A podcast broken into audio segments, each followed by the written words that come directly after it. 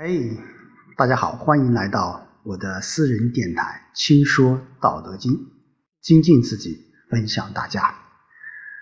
那么这几天啊，应该说是十几天吧，呃，江南地区啊，一直都是阴雨绵绵，呃，好久都没有见到太阳了，呃，我们都一起盼望着太阳的早日到来。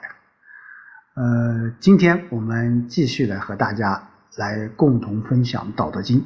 今天我们来看第二十八章：知其雄，守其雌，为天下溪。为天下溪，常德不离，复归于婴儿。知其白，守其黑，为天下士。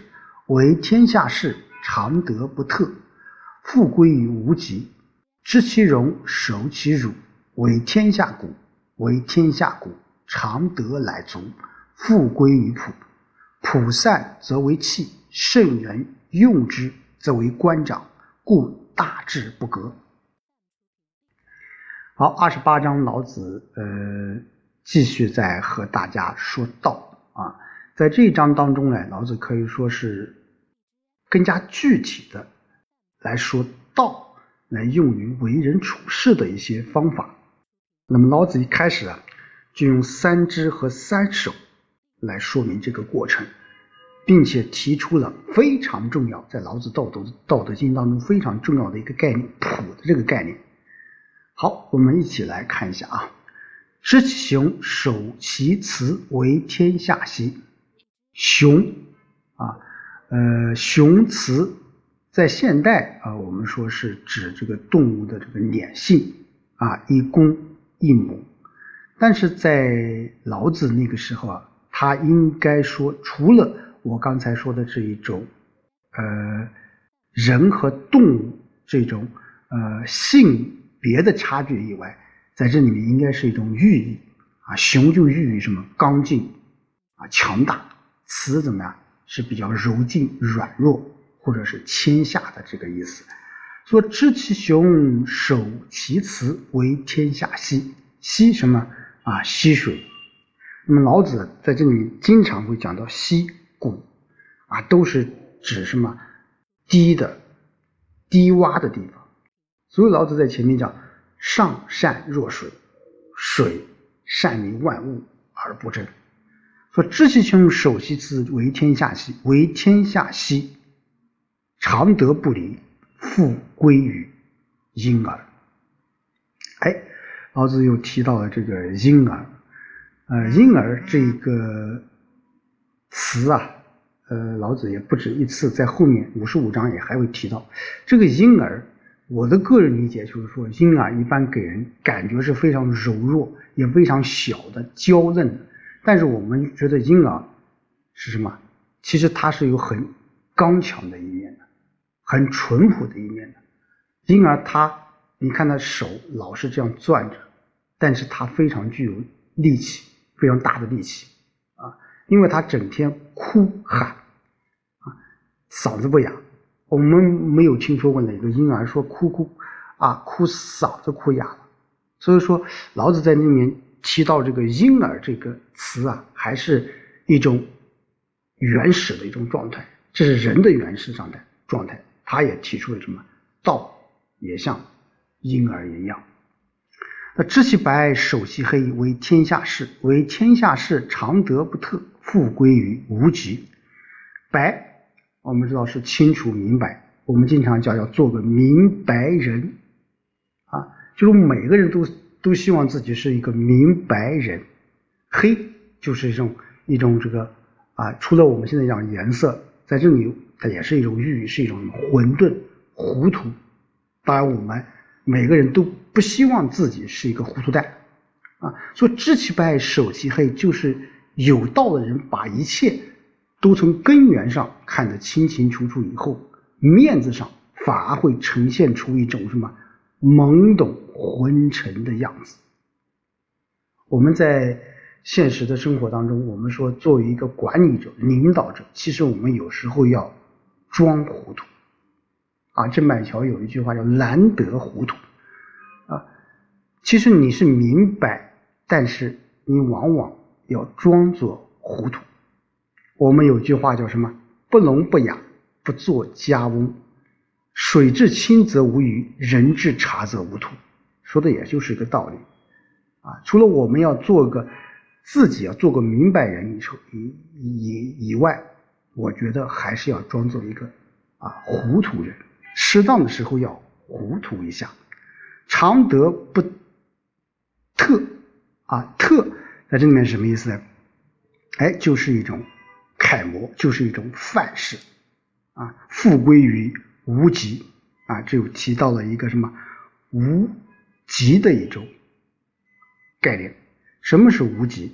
这个是比较呃难懂的啊。老子当中呃有一种叫太极啊，这个无极应该比太极还要早的一种状态啊，就是那种无阴无阳的一种状态，是混沌一体的状态，是宇宙最原始的状态，也是道的最基本态。所以说，你知其白，守其黑，然后就什么复归于无极了。就是回到了道的最初的状态。那知其荣，守其辱，为天下谷，为天下谷，常德乃足，复归于朴。啊荣和辱，我们在十章十三章当中也提到了。这个荣啊，除了我们十三章里的宠的意思，其实在这里我觉得还有一种兴旺发达的意思。辱啊，除了我们十三章讲的啊那种。呃，地位比较低下，另外还有什么平淡寂寞、受到挫折的意思啊？知其荣，守其辱，就是明白荣辱的这种世俗观，这种啊和道的意义以后，你自觉的身处地下，叫为天下谷。谷什么？谷就是脸山中间那个部分啊。别人都什么？周围人都很高，但是我不去争高。我坚守着道，啊，这个其实，在啊，我们说有很多很多一些得道之人是具有这种品质的。那我觉得，对于我们现代的人来讲，我们也要有这种品质，或者说我们要有这种意识。我们在一个单位，在一个在一个这个团体当中，啊，我们当然是去追求名利，去追求这个进步。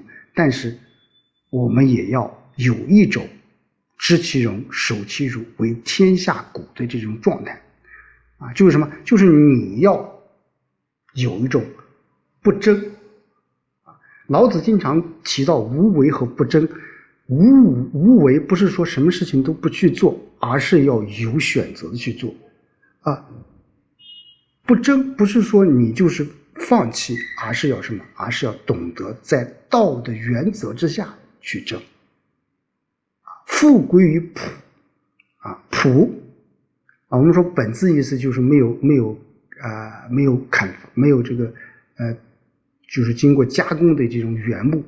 其实朴在这里的状态就是道的这种原始状态，是一种什么大明无名，是一种大有无有、大音希声、大象无形、大器晚成的这种状态。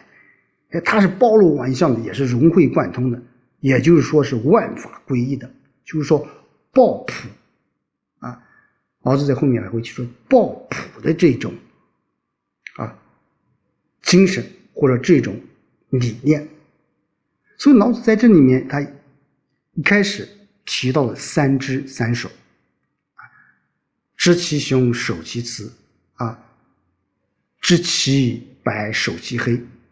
知其荣，守其辱，里面提到了婴儿，提到了无极，提到了什么朴，这都是什么？都是道的最原始的这种状态。